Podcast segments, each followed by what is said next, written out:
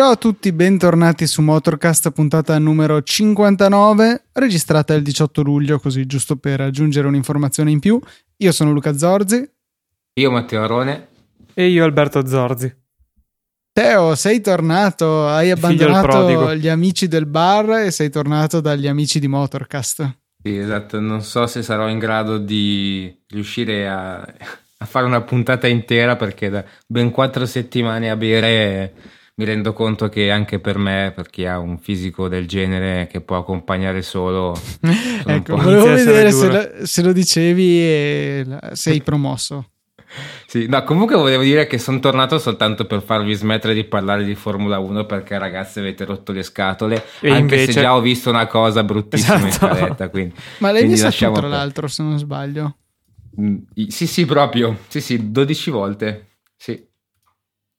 Allora, e... Perché questa immagine di solito mi appare... No, sì, no, sei vabbè, stato adesso... tu a metterla. Hai messo anche lo screenshot del tuo risultato. No, no non mi riferivo, credo, a quello. Ah, Ma di, di, cosa? L'ho creato io e tu hai messo lo screenshot del tuo risultato, esatto. del test dei riflessi. Ah, esatto. ok, sì. Eh, mancano dati relativi a te, Alberto, ma ci arriviamo dopo. Ti diamo del tempo okay. eh, per eh, provare i tuoi riflessi. Tra l'altro, che mi, mi, sembra che fosse qualcosa che avevamo già citato in passato con altri strumenti, giochini per provare. Eh, sì, era qualcosa del genere, non questo qua specifico, ma sì, qualcosa del genere. Cosa dite? Cominciamo una puntata con un follow up che ci ha mandato Manuel, linkandoci un articolo della Repubblica che troverete nelle note della puntata e riguarda l'addio lento ma inesorabile ai diesel eh, secondo queste analisi che sono state fatte, eh, tra 14 anni la quota del gasolio diventerà residuale con le motorizzazioni ibride 28%, elettrica al 20% e ibride plug-in al 18% che insieme diventeranno la maggioranza, mentre invece sono destinate a resistere quelle a benzina 25%.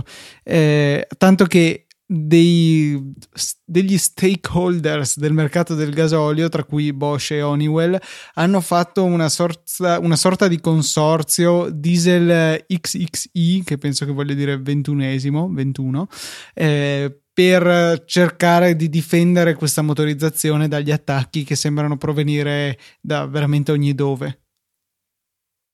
Sì, fanno, fa, mm, chissà se in futuro faranno il film tipo Thank You for Smoking, quello del lobbista che è mm, a favore del, del fumo, che, che, negava i danni del fumo. Chissà se faranno un film anche su, su questa lobby a favore del motore a gasolio. Ma eh, diciamo che Tanto per cominciare, io penso che rimarrà una motorizzazione fondamentale per il traffico pesante. Lì veramente la vedo molto dura ad avere dei camion a benzina, a parte, cioè fuori dagli Stati Uniti, dove sembrano, non dico andare per la maggiore, ma quantomeno esistere. Esistere, sì, che è già un qualcosa di sorprendente. E... Beh, scusa, ma perché non benzina ibrido? Cioè, potrebbe, non, non credi che potrebbe sostituire facilmente il diesel. Ma libido sicuramente, però cioè, comunque per quel genere di utilizzo eh, il benzina, cioè, già, già, i camion hanno dei consumi stratosferici. A benzina sarebbero ancora più stellari e i costi per la movimentazione delle merci, e ne spostiamo veramente tante, diventerebbero davvero importanti. Ma nel trasporto pesante non, eh, nessuno ha, ha, avuto l'idea, ha provato, forse è una stronzata, eh, quelli a metano, come ci sono qua a Verona, mi viene in mente gli autobus a metano che da, da diversi anni ormai stanno progressivamente sostituendo quelli a gasolio. Dal 2005. Eh, ecco, ecco, come fai a saperlo così di preciso? Vabbè, ehm, appunto non è applicabile la stessa cosa anche a, alle motrici. Ma eh, non, cioè, la realtà è che non abbiamo la più pallida idea di cosa succede nel magico mondo dei camion, che è un po' un, un settore a sé, mentre eh, l'appassionato medio si può interessare di macchine e moto, difficilmente sconfina nel, nel mondo dei mezzi pesanti. Eh, Pe- ci sono le riviste di settore che forse dovremmo comprare per documentarci. Eh, sì, o anche no. E, um, sì, sarebbe interessante sapere qualcosa di più a riguardo. Mi pare di aver letto che ci sono eh, perlomeno dei consistenti esperimenti nell'ambito degli ibridi. Eh, cioè, pensiamo a un camion che va in discesa, che deve ricorrere ai freni aggiuntivi, freni idraulici, oltre al classico impianto frenante per riuscire a, a, non schiantarsi in sostanza perché i dischi normali si surriscalderebbero altrimenti. Eh, ecco pensa a tutta quell'energia che viene letteralmente defenestrata quando invece potrebbe caricare delle batterie che minimo aiuterebbero a risalire la collina successiva sì, sì, sì, eh, appunto lì questa cosa spicca particolarmente perché appunto no, normalmente vanno proprio a, a dissipare energia ne, mh, con sistemi alternativi ai freni stessi, quindi andare invece questa energia invece che a dissiparla a buttarla nelle batterie sarebbe qualcosa di molto auspicabile anche magari come, eh, come li chiamano, non so, tipo quelli della Mercedes small hybrid, qualcosa, cioè non un ibrido pieno ma un motorino che dà un piccolo aiuto al motore principale. Interessante invece Teo il, il link che hai trovato di un camion in vendita eh, della Iveco che è alimentato a metano per l'appunto, hai risposto alla domanda. Sì, sì, esatto, ma tra l'altro eh, mi è venuto un lampo di genio perché ero andato, non dico poco tempo fa, ma un annetto fa in un concessionario Iveco e c'erano proprio appunto i cartelli, i manifesti di questo nuovo, nuovissimo camion motorizzato con met- motore metano. E in effetti sì, cioè, esperimenti ce ne sono stati, io all'epoca non ho chiesto, in effetti avrei potuto, però cioè, evidentemente ci sono dei modelli di questo tipo, non, non, però appunto non sappiamo sostanzialmente nulla di questo mondo, quindi non, non, vedo come possiamo rispondere a queste domande. Non lo so, forse non è, è, semplicemente per il fatto che ormai sono stati rodati talmente tanto bene i motori diesel rispetto a quello a metano, cioè almeno motori di questo tipo, grossi, enormi, con 18 miliardi di, di newton metri di coppia. 1500 cavalli questo che... No, scusami, 400 cavalli e avevo visto la coppia da qualche parte di, di questo che avevi linkato, però non, non, la trovo più. Sì, comunque di solito hanno delle quantità allucinanti di coppia, migliaia di newton metri. Beh, adesso è quello di cui ha bisogno un camion del genere. Cioè, un camion, punto.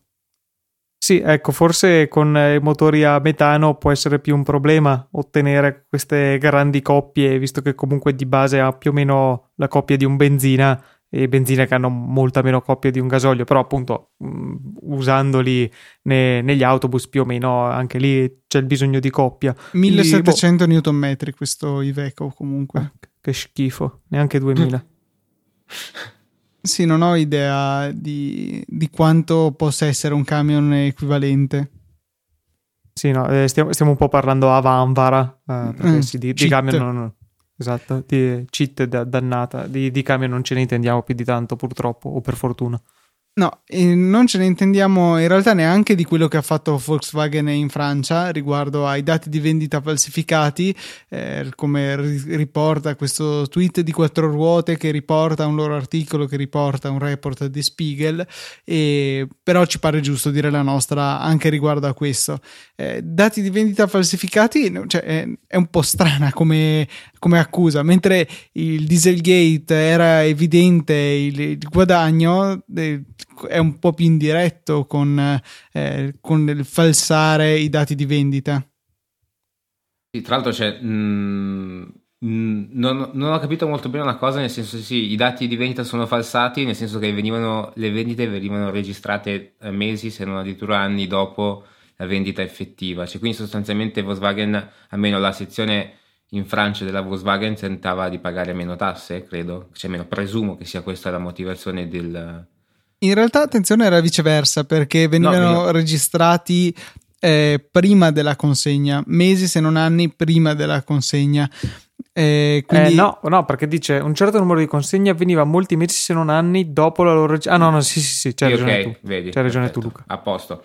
E, e, quindi nel senso voleva, a questo punto eh, cos'è, pago prima le, le tasse per uh, registrare un maggior numero di vendite. Cioè, non ho capito molto bene la mossa non so se entrambi. può essere eh, a favore degli, cioè, de, delle azioni? Cioè far figurare che, che stai vendendo tanto per, eh, boh, per, far salire il valore dell'azienda dar fiducia agli investitori non, non saprei. Cioè più che questo non Sì, ma si tratta di cioè, 800.000 auto, quindi penso 800... Quant, quante tasse possono valere queste 800.000 auto? Cioè, vale così tanto? Sì, probabilmente sì, cioè, vale la, la valutazione sul mercato, però cavolo, 800.000 non sono, non sono, assolutamente poche. Cioè, do, dopo il diesel, ecco, qua ci sarà sicuramente qualcuno. Dieselgate, fanno falsi in bilancio, questi devono chiudere, cose del genere. Però in effetti b- bisogna vedere chi gestisce queste cose perché dev- devono contare sempre sul fatto, uh, dopo su, su, quanto vale la, la, la, figuraccia che ci fanno al, al pubblico. Perché anche dopo questa cosa scoperta, sicuramente le azioni andranno giù e, e, e, tutto quello che hanno fatto fino adesso, cioè registrare male 800.000 veicoli va, va, va a quel paese. Non capisco onestamente, non, non capisco. Tra l'altro una, una, cosa simile, appunto quello di l'accusa di gonfiare le vendite, l'avevo vista qualche tempo fa, adesso con una rapida ricerca sono arrivato all'articolo in questione, eh, a carico di FCA eh, in America. E qui effettivamente eh, il titolo è FCA concessionari accusano di gonfiare le vendite in America, il titolo crolla in borsa, eh, quindi qui addirittura sono stati i concessionari stessi ad accusare FCA di, di aver gonfiato le vendite, quindi appunto come per il Dieselgate sembrerebbe essere una cosa non strettamente eh, di Volkswagen. Vabbè, sicuramente, non, ma, ma, anche per quanto riguarda il Dieselgate, lo sappiamo benissimo che non è, non è solo Volkswagen che fa queste cose, solo che. Mh, mm, cioè, è venuta non... fuori lì. esatto, e, stranamente, stranamente tra, tra, l'altro, dove, dov'è che è uscita il Dieselgate? Sempre? Stati Uniti. Sempre, No, il Dieselgate è uscito dagli Stati Uniti, sì, ok, niente, boiata allucinante, a posto. E, e tra l'altro, eh, così a caso mi viene in mente parlando di Dieselgate, che avevo visto la settimana scorsa, due settimane fa, che hanno arrestato un ingegnere italiano eh, che, che, era a capo di, di, cioè insomma, responsabile tecnicamente di, di, queste, di, quest, mm, di questo software che barava sostanzialmente. Beh, siamo bravi a fare queste cose. sì, sì, sì, sì, nulla da dire grande orgoglio nazionale anche in questo. Invece è interessante in Giappone questa omologazione che è arrivata per il primo parabrezza in policarbonato, altresì noto come poliplastica, quindi non vetro, che al di là dell'essere di suo più leggero, eh, dà anche l'importante vantaggio di poter fare a meno dei montanti, almeno così è nelle due orrende foto che sono state pubblicate sul sito di Evo, eh, che appunto ritraggono la Teijin. Eh, no, scusa, la Teijin è, la, è, l'azienda che ha prodotto questa cosa e invece la, la, la, bellissima macchina è la Tommy Kaira ZZ. sì, ma, ma, ma sì, ZZ è veramente il bruttissimo nome del modello. Tommy Kaira sarà noto principalmente ai giocatori di Gran Turismo perché è un marchio da sempre presente nella, nelle varie edizioni di Gran Turismo. Ecco. Per il resto più o meno sconosciuto a chiunque. Quindi rivelo il fatto che io non ci ho mai giocato seriamente. Esatto. Comunque, sì, cioè effettivamente non ci pensiamo, ma il parabrezza è uno degli elementi molto pesanti e al contempo irrinunciabili delle macchine, cioè a meno di non dire vabbè facciamo a meno, mettiamo il casco in testa con gli occhiali da aviatore e andiamo via senza parabrezza, è un oggettino che ci troviamo su qualunque macchina, poi mi immagino quanto possa pesare quella di certe monovolume che è così lungo che arriva praticamente a metà dell'abitacolo, esatto. è un bel peso in alto. Esatto, certo... tra l'altro be- bello in alto, eh, ridurre il peso è una bella cosa e, e anche è molto interessante interessante dal punto di vista stilistico la possibilità di togliere il mm, come lo chiamiamo montante, montante. Le, sì, il no, perimetro ma, diciamo a me più, più, che per la leggerezza che onestamente non me ne frega assolutamente niente proprio cioè, mi interessa vedere una, un oggetto del genere in mano a un designer italiano perché ovviamente questo schifo di auto che hanno fatto vabbè fa schifo anche senza montante però cioè, sono veramente curioso perché mi sembra mh, che si possa fare qualcosa che mm, prima non si poteva. Quindi voglio immaginarmi quelle macchine giocattolo che avevo da piccolino, che erano così, esattamente cioè senza montante, erano bellissime, tipo un'auto fatta con i Lego.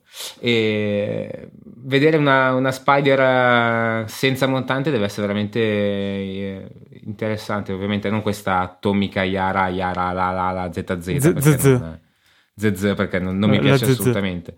Ma uh, una cosa che non ho capito è perché cioè, non andava bene prima perché non era abbastanza resistente rispetto al doppio vetro con la pellicola in mezzo? No? Non, non ho capito bene. No, cioè lo, lo, scopo di tutto ciò è alleggerire il motore, il, sì, il motore, alleggerire il vetro. Eh, rispetto a prima, evidentemente non riuscivano a garantire eh, la resistenza ai, agli immagino rigidi test che sono necessari appunto per, per avere l'omologazione di un parabrezza. Sì, tra l'altro l'omologazione adesso è solamente giapponese, quindi non eh, europea o, internazionale. Quindi dobbiamo anche vedere se riesce a ottenere questa certificazione anche da altre parti, perché non, non sappiamo cosa, quanto ci vuole.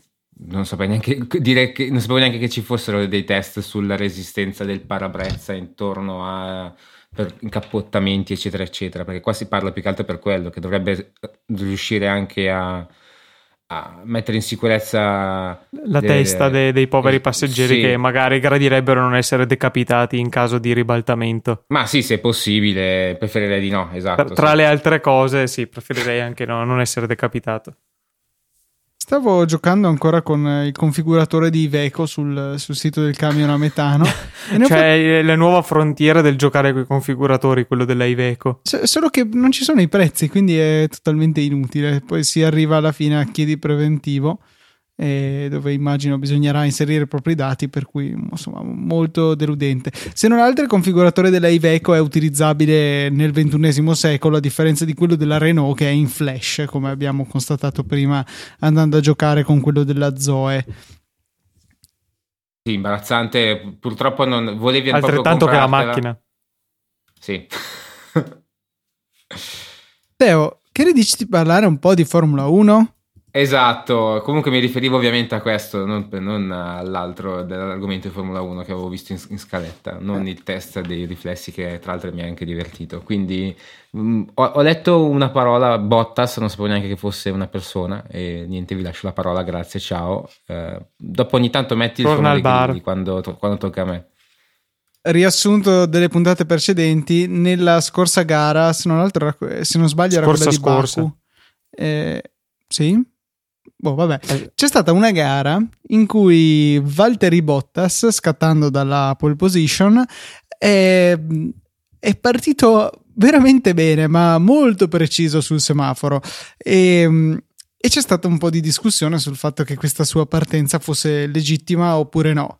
Eh, la realtà, secondo me, è che lui è partito prima di vedere le luci che si spegnevano, però per puro culo, in quell'istante in cui è partito si sono spente le luci, per cui il cronometro gli ha dato ragione. Quindi tutto corretto da parte sua, è stato un azzardo che in questo caso ha pagato. Sì, eh, tra l'altro mi viene in mente un, non so se è un detto o comunque una cosa che avevo sentita mh, relativamente ai dragster, dove chiaramente tre quarti della gara si gioca sul tempo di reazione al semaforo, che appunto dicevano qualcosa del tipo se vedi il verde hai già perso, cioè che devi partire sapendo quando arriverà il verde, ma senza vederlo in, in, effettivamente e poi reagire. E qui Bottas sì ha fatto qualcosa del genere. Una cosa che mi fa un po' ridere è il fatto che eh, anche da, dai certi video, da certi slomo, si vede che prima eh, del verde ha fatto un piccolo movimento, eh, ma che poi si è, si è, interrotto per poi avere la vera e propria partenza. E, e, la FIA ha detto che comunque è tutto a posto perché rientra nel margine di tolleranza che è presente nei sensori per evitare che vengano segnalati come jump start eh, i piccoli movimenti che possono essere dati dalla ricerca del, del punto di stacco della frizione.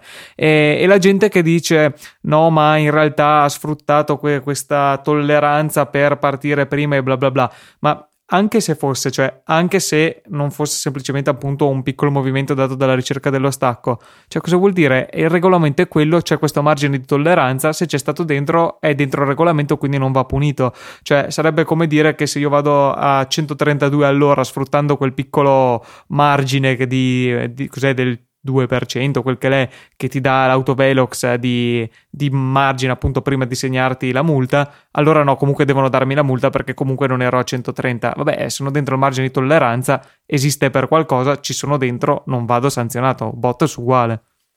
Ma tra l'altro, eh, non, adesso volevo un attimo staccarmi dalla discussione, eh, perché a differenza dei, delle gare di Dragster, dove è automatico il semaforo, almeno sono abbastanza sicuro di questo, magari sto facendo una colossale figuraccia, ma eh, in Formula 1 è Mr. Charlie Whiting che decide il momento in cui i semafori rossi si spengono e parte la gara, per cui uno non è che possa prendere il ritmo e partire sempre al, allo stesso momento, magari guardando con che velocità si accendono gli altri semafori, eh, è imprevedibile il momento in cui si spegneranno i semafori. Sì, sì, sì. E questa è una grossa, grossa dif- eh, difficoltà in più. Sì, sì, assolutamente. Ma, eh, e poi, tra l'altro, c'è da dire che, sempre a differenza di Dragster, non è così fondamentalissimissimo la, la partenza, nel senso due decimi eh, di tempo di reazione in più o in meno, sì eh, sono un bel aiuto, ma non ti fanno vincere una gara, insomma, tanto più che eh, Fettel, che era secondo, è partito maluccio in termini assoluti, oltre che chiaramente in termini relativi a Bottas che ha fatto un'ottima partenza, per cui anche se Bottas avesse fatto una partenza più umana, comunque difficilmente l'avrebbe passato, tanto che appunto si doveva più che altro difendere da, da ciò che succedeva dietro. Quindi, boh, cioè, mh, tutte queste polemiche secondo me fanno un hanno un po' di odore di complottismo da parte di certi tifosi ferraristi incalliti che a me lascia un po' così, insomma. Beh, tra l'altro ci hanno dato anche le gomme che si bucano nell'ultima gara, per cui... Eh sì, eh sì. Il, la teoria complottista è, è, del tutto giustificata. Invece, eh, un bel giochino eh, che ci spiega Matteo Bottas Arone, che ci ha appena mandato uno screenshot eh, di, di, un punteggio fallato, e è fatto proprio per testare i nostri riflessi. Esatto, è semplicemente un, un, un, giochino, non so neanche fatto come, adesso qua gli esperti me lo dite voi, non ho più pallida idea, dove praticamente bisogna mh, schiacciare col mouse o col dito nel caso siete su un dispositivo touch quando vedete i semafori spegnersi e viene mostrato poi in basso il, il, vostro, il vostro tempo di reazione eh, quanto sarà. Il mio, ovviamente, essendo il più bravo di tutti, è 0,83 secondi, che è, tipo posso andare a fare Formula 1 così come vogliamo, cioè altro che botto, come cazzo si chiama? Bo, bo, bo, bo, botto, botto soprattutto. Bo, bottos come Bottos, cioè molto meglio. Invece il, il, misero non ci credo che hai fatto 001. Luca, non ci credo che hai fatto 001. ah, ha modificato palesemente il sorgente della pagina. No, non è vero. No, assolutamente. Devi farlo un po' più credibile, so 0,50, limitarti a battere il Teo. Esatto, no, devo fare il gradasso 001. Io già mi immaginavo, tipo, non so, con... Uh, con Esel che cliccava il mouse a caso. Ah, ecco. sì, adesso è 0,000000001. È ecco, tipo però... sovraumano, ben oltre il rate di refresh del computer dello schermo. Sì, sì, boh, vabbè, comunque sono stato bravo. No, tra l'altro, col, io l'ho fatto all'inizio con l'iPad e poi dopo, e poi stasera con uh, col mouse. E col mouse è nettamente più veloce. Eh, ah, non c'è il lag del touch. Ah, ok. Ok, cose che si imparano a Motorcast. Comunque io sì, ho fatto 7-8 tentativi, adesso ne ho fatto anche un altro e sono costantemente nei due decimi. Il migliore che ho fatto è 213, il peggiore è 259, per cui mi ritengo normodotato tutto sommato. Sì, il mio miglior tempo adesso è stato 0,135, l'avevo fatto anche quando l'avevo visto la settimana scorsa, che però non l'avevo aggiunto eh, colpa mia su, sulla scaletta era stato sotto i 100 credo e, e, tutte e due queste volte di questi tempi assurdi confermo che l'ho fatto premendo prima di vedere il verde cioè a conferma ulteriore che eh, insomma che Bottas ha avuto un certo culo nel, nella sua partenza Adesso devo vedere se riesco a modificare la pagina in modo che compaia un timer che ti dice tra quanto diventerà. Quello potrebbe essere il modo migliore di barare in assoluto. Per cui eh, no. Potrebbero metterlo nel volante a Hamilton, insomma, per continuare a fare con questi leggeri favorimenti che, che gli stanno dando ultimamente. E, tra l'altro c'è un gattino nel codice sorgente della pagina molto carino che si chiama Jake e, mm, e niente, diciamo che il piccolo suggerimento che possiamo darvi per eh, fare un punteggio migliore è giocare dal computer perché facendo clic col mouse è più facile. E però insomma anche da anche modificare touch. il codice sorgente è un altro buon consiglio. Sì sì non è male. Tra l'altro ho tagliato lo screenshot appositamente in modo che non si vedesse che il mio best rimaneva 0213 però sì non avevo voglia di modificare anche quello. Molto carini a me piacciono un sacco questo genere di giochini Invece il prossimo argomento vedo che è un hashtag video che ha inserito tu Luca se non sbaglio. Sì, è un video, una video intervista per la verità a un fortunato signore che per un periodo della sua vita ha posseduto una McLaren F1, una delle 40 e qualche cosina eh, versioni street legal, quindi che potevano effettivamente circolare per strada di questa supercar molto affascinante e adesso molto, sì, non che prima costasse poco, però adesso ha acquisito giusto un pelo di valore e vale più di 14 milioni di dollari, mi pare. Il signore l'aveva comprata per un milione e due eh, di seconda mano, immagino. Alla per... modica cifra di immagino per risparmiare l'avesse deciso di prendere di seconda mano. E interessante il dettaglio che lui non le porta in pista le sue macchine, ma la usava per andare a prendere i bambini a scuola. Ma chiusa parentesi, con questa oltretutto interessante configurazione che hai il posto centrale anteriore per il pilota e due passeggeri dietro. Eh, eh, esatto, è per quello che ha scelto questa macchina, perché avendo due bambini, se avesse preso una qualsiasi Ferrari non sarebbe stata appropriata per, per andare a prenderli. E quindi, insomma, al di là di questo, questa nota di colore, ehm, il signore parla di quelle che sono veramente le spese per mantenere un'auto del genere. Eh, la cosa che è più rilevante forse il fatto che, beh, al di là del fatto che non esiste una vera rete di assistenza, eh, negli Stati Uniti mi pare ci siano due centri autorizzati, uno a mm. costa est e uno in costa ovest, ma tante cose in realtà le fanno eh, solamente alla fabbrica e in Inghilterra. E bello anche il dettaglio che quando la compri usata hai in omaggio un check-up completo dove ti dicono quanti soldi devi spendere, cosa devi fare e mm, McLaren ti manda un meccanico da te. Nel suo caso hanno spedito in Georgia dove abitava questo signore un meccanico che per due giorni ha esaminato la macchina e poi ha sentenziato che c'erano da spendere 250 mila dollari su un milione e due di macchina eh, per sistemarla. No, ma il fatto è che tutto scade a partire dalla cosa più banale, l'estintore che c'è dentro, che è un estintore da 10 dollari, che però loro ti vendono a 800 perché è della dimensione specifica che entra proprio in quel vano, eccetera. E, ehm, interessante. Ma gli estintori non si caricano, scusate la mia ignoranza. Eh, boh, quelli là magari. Quelli della McLaren, esatto, quelli della McLaren non si caricano, si, si fanno ex novo su misura su richiesta.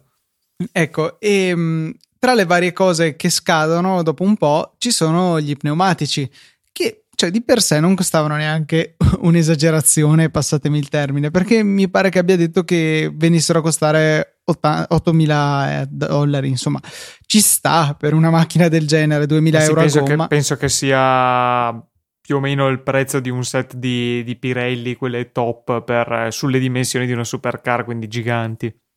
E però c'è il piccolo dettaglio che mentre quando noi portiamo le nostre macchine dal gommista, tira giù i cerchi, toglie la gomma vecchia, inserisce la gomma nuova, bilancia la gomma e la rimonta, con una macchina del genere, una macchina nata per la pista e poi eh, alla quale è stata appiccicata una targa, non è così semplice perché il bilanciamento si fa sulla macchina, si fa in pista, si fa con un pilota, si fa con un team di meccanici.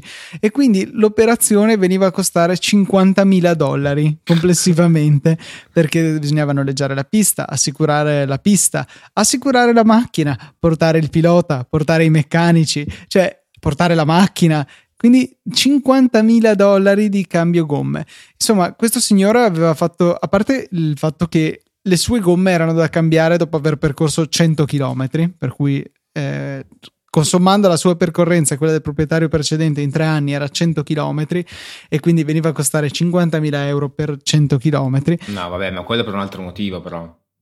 In che senso? E perché erano passati tre anni. Sì, no, chiaro, però comunque quei 100 km erano costati 500 euro al chilometro, eh, che non è niente male.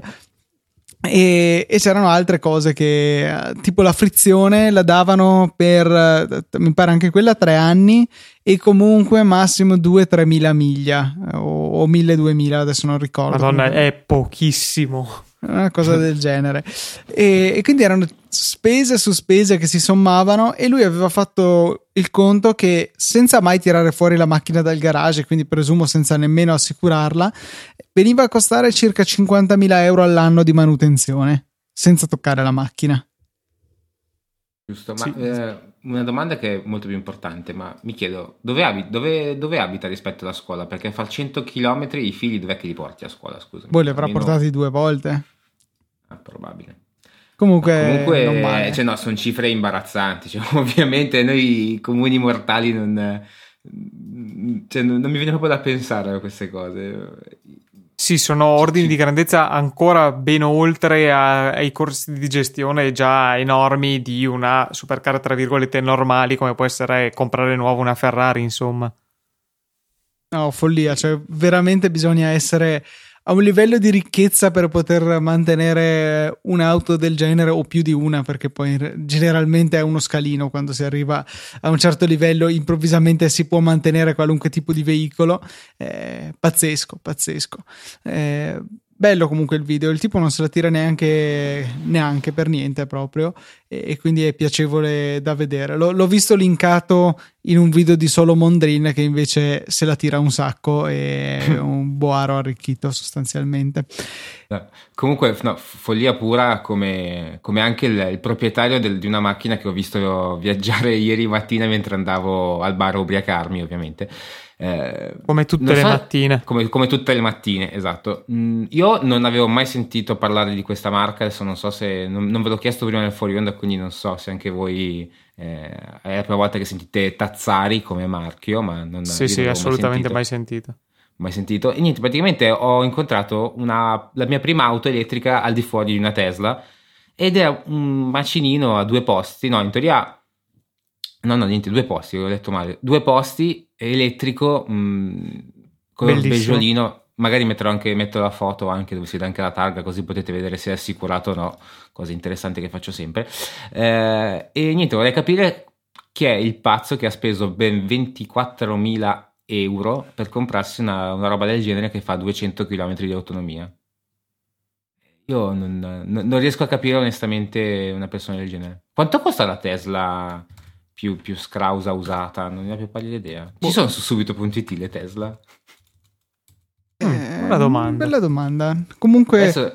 dovrebbe avere come prezzo d'attacco 60 e qualcosa mila, se non sbaglio, la Model S.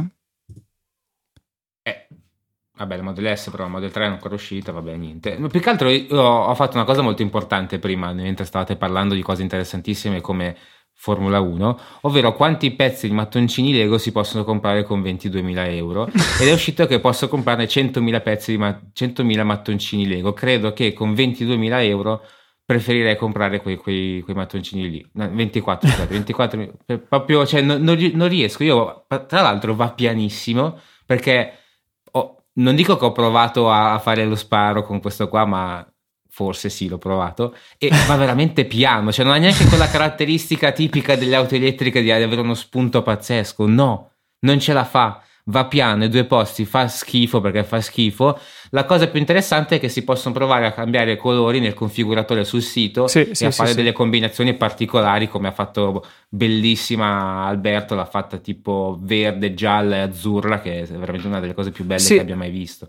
Sì, perché la combinazione del fatto che ci sono tre aree di, di, da colorare in modo separato, che sono tetto, carrozzeria e cerchi, e il fatto che ci siano davvero tanti colori, eh, rende veramente eh, una possibilità enorme di creare degli aborti disumani. Ecco, invito magari agli ascoltatori di fare la loro combinazione personalizzata e personale e poi mandarcela a vedere, magari eleggeremo chi è quella più obbrobriosa e io, io, parto ben messo, eh, ve lo dico subito, poi magari nelle show note metterò il mio esempio e così vedrete se riuscirete a fare di meglio. Comunque ho fatto rapidamente un giro su subito per rispondere alla tua domanda, Teo. Sì, ci sono delle Tesla, eh, però in realtà tutte, a parte pochissime, sono da concessionari e quella più economica è una Tesla Roadster a 32.000 euro, arancione e carina. È bellina, dai. Però, cioè, onestamente preferirei spendere questa qua. Prendere questa qua che una, una Tazzari, cos'è che cosa fa? Sì, Tazzari, boh, non lo so. Ma che, perché nome è brutto, tra l'altro? Vabbè. Io dicevo prima che mi sembrava così, a sentirlo così, il nome di, di una supercar, la, la Tazzari F1. Tipo. Tazzari, senso... boh. La tazza è anche, almeno qua in Friuli, è usata per denotare il bicchiere di vino. Quindi Tazzari mi sembrava una roba che poteva appunto aver trovato il Teo al bar, eh, l'associazione dei suoi amici Tazzari, che, che si ritrovano con le tazze di vino al bar, però magari non è questo. Invece, no, eh, credo di no. Non c'entra un tubo, ma l'ho appena visto e volevo segnalarvelo. Eh, un articolo che è comparso su Drive Tribe che parla di che cavolo è quella strana eh, particolarità della forma dei finestrini posteriori delle BMW. Sarebbe dire il fatto che non va a finire dritto il finestrino, ma ha come una specie di linea obliqua che punta eh, verso il davanti, insomma, come a fare una linea obliqua dal posteriore alto all'anteriore basso per intenderci. E c'è è un, un, tratto stilistico che ci si porta dietro da sempre praticamente. Ha un nome questa cosa è il Hofmeister Kink dove Hofmeister è il designer che l'ha eh, il capo del design tra il 55 e il 70 che l'ha introdotto. E ci si chiede ma ha un qualche senso dal punto di vista ingegneristico, no, ma BMW ha dichiarato che questo spigolo è usato per indicare il fatto che le sue macchine sono a trazione posteriore e a trazione integrale, stando lontani dal, dall'infamia della trazione anteriore che adesso hanno prontamente abbracciato. Sarebbe interessante. Mi sfugge, mi sfugge, il, il motivo, cioè. È una, un vezzo stilistico. Sì, no, no, e no. ha questo significato. Sì, ma eh, cioè, in che modo? Eh, cioè, allora potevi dire che aveva Scusa, il significato che il cielo è blu, cioè, nel senso. Non... Esattamente come i quadri strappati che a quanto pare hanno un significato, questo vuol dire questa cosa per BMW. Come a indicare. Cioè, tu mi stai parlando un fontana. allora, roba va bene. Secondo va me bene. sì. Secondo me sì. Sì, no, beh, sì, assolutamente. Ma sì, no, cioè, non ha bisogno di avere un senso, è arte, cioè qualcosa di stilistico. È non è che ha bisogno, anzi, cioè, è la prima cosa che gli è venuta in mente per differenziarci, per far capire che hanno la trazione posteriore o integrale. Cioè non... Sto andando a vedere se la serie 2 Active Tour, eh, però anche quella ha quel, ha quel coso, per cui sacrilegio. Probabilmente Mr. Hofmeister, se è vivo, sta ancora soffrendo e se è morto si sta rivoltando nella tomba. Povero signor Hofmeister, sono sì. già dimenticato Hofmeister, ok. Invece, Alberto, le Valchirie dell'Aston Martin? Sì, eh, l'Aston Martin, mi sa che ne avevamo già parlato, del fatto che in collaborazione con Red Bull eh, sta preparando, ormai boh, questo sembrerebbe quasi il modello definitivo presentato, eh, una macchina pesantemente ispirata, potremmo dire, alla Formula 1, comunque con soluzioni aerodinamiche eh, molto molto innovative. Eh, il nome è Valkyrie, Valkyrie, eh, Valkyr, non so come si pronuncerebbe nel, nel, in Aston Martinese, e, e, comunque appunto hanno rilasciato le foto di quello che dovrebbe essere il, il modello definitivo e, e veramente cioè, è, è, è stupefacente. Sembra veramente una, una Formula 1 eh, con il tetto coperto e degli pseudo passaruota. Eh, dire che è bella. Proprio no, no, no, bella no. Proprio no. No, no, beh, no, ragazzi, no. Anzi, sono curioso. Giorgio, ti piace questa? Rispondi, grazie, ciao. no, no, bella, no, no, no assolutamente no. Però ci sono, Infatti, ho detto sono, stupefacente. Cioè, sì, ecco, quasi quasi ritorno con gli, i miei amici della Tazzari un attimo a riparare. Beh, adesso, adesso. no, però cioè, quello che è interessante sono magari i numeri, cioè tutte le, le particolarità stilistiche e anche ingegneristiche per, nel, nel, realizzarla. Cioè la, io ho letto soltanto, siccome stranamente non ho letto l'articolo prima di questa puntata, ma una cosa che mi capita veramente, veramente di rado, cioè non mi capita Purtroppo mai. oggi è successa, ma ogni tanto capita anche ai mm. migliori.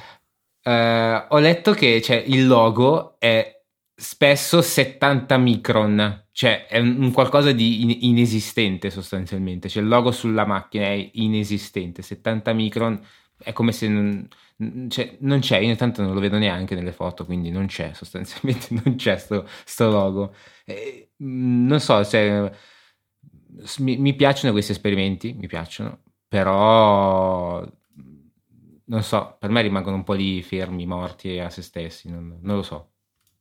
Beh, eh, per chi la guiderà no, non sarà più di tanto morto lì fermo fino a se stesso, no? No, assolutamente no, anche perché comunque cioè, i sedili sono direttamente ancorati al monoscocca, penso che se prende un capello sotto la ruota lo sentano pure, pure, pure, i capelli che ha in testa, quindi non, non credo che sia una cosa mm, così noiosa, sicuramente non è noiosa. Eh, mi piace che eh, nell'articolo si dice che eh, i piedi eh, rispetto alla posizione di guida sono rialzati come nella Formula 1, cioè il piede sta sopra il livello del culo eh, per permettere quelle specie di es- scavature, scavazioni che, che, si vedono nelle foto, appunto, cioè eh, la macchina è completamente scavata in tutti i sensi, eh, si vede un po' la cellula di carbonio attorno alle quali ci sono le superfici aerodinamiche e quegli pseudo passaruota. Eh, e quindi, appunto, anche la posizione di guida è totalmente diversa da quella di una macchina normale. Sì, no, ma se leggi bene anche c'è scritto che eh, questa soluzione è anche adeguata per le persone anziane che hanno le vene varicose, così riescono anche a Esatto, esatto, che sì. devono dormire con i piedi rialzati. Esatto, quindi eh, funziona bene anche per... cioè si può guidare tranquillamente per anche 800 km di fila e non, sì, sì, le gambe ma... non ne risentiranno. Ecco. Sì, sì, immagino che sia comodissima come postazione di guida per, per andare a prendere i bambini, appunto, come si diceva. Detto questo, finiamola perché stiamo degenerando stranamente e, e, quindi ricordiamo come ogni bisettimana i nostri contatti. Sì, allora se volete contattarci personalmente c'è LucaTNT che sarebbe ovviamente Luca, io sono Tebiondo91, altrimenti c'è Alberto che è Albiz94, però vi consiglio assolutamente di, di contattarci all'account di Instagram del, di Motorcast che è underscore Motorcast oppure la mail che è motorcast.easypodcast.it. Penso tu intendessi l'account Twitter più che Instagram. Davvero? No, no, abbiamo anche Instagram, lo creo subito. al, al, vo- al volo per, per, per, negare l'errore. Ce l'abbiamo perché l'avevo fatto per bloccare l'username, ma poi non l'abbiamo mai usato di fatto. Quindi vedi, sostanzialmente abbiamo l'account Instagram eh, underscore motorcast, anzi no, magari l'hai fatto anche diverso. Forse è motorcast e basta, onestamente non mi ricordo. Comunque l'account di Twitter eh, underscore motorcast e, oppure l'hashtag direttamente motorcast, quindi siamo, potete contattarci in vari modi sostanzialmente. Mail? L'ho già detto, motorcast.podcast.it ah, quindi, okay. quindi niente, eh, direi che per questa di no, sì, diciannovesima, cinquantanovesima, diamo a Cesare quel che è di Cesare. Eh, per questa cinquantanovesima puntata di Motorcast è tutto. Un saluto da Luca, da Matteo e da Alberto.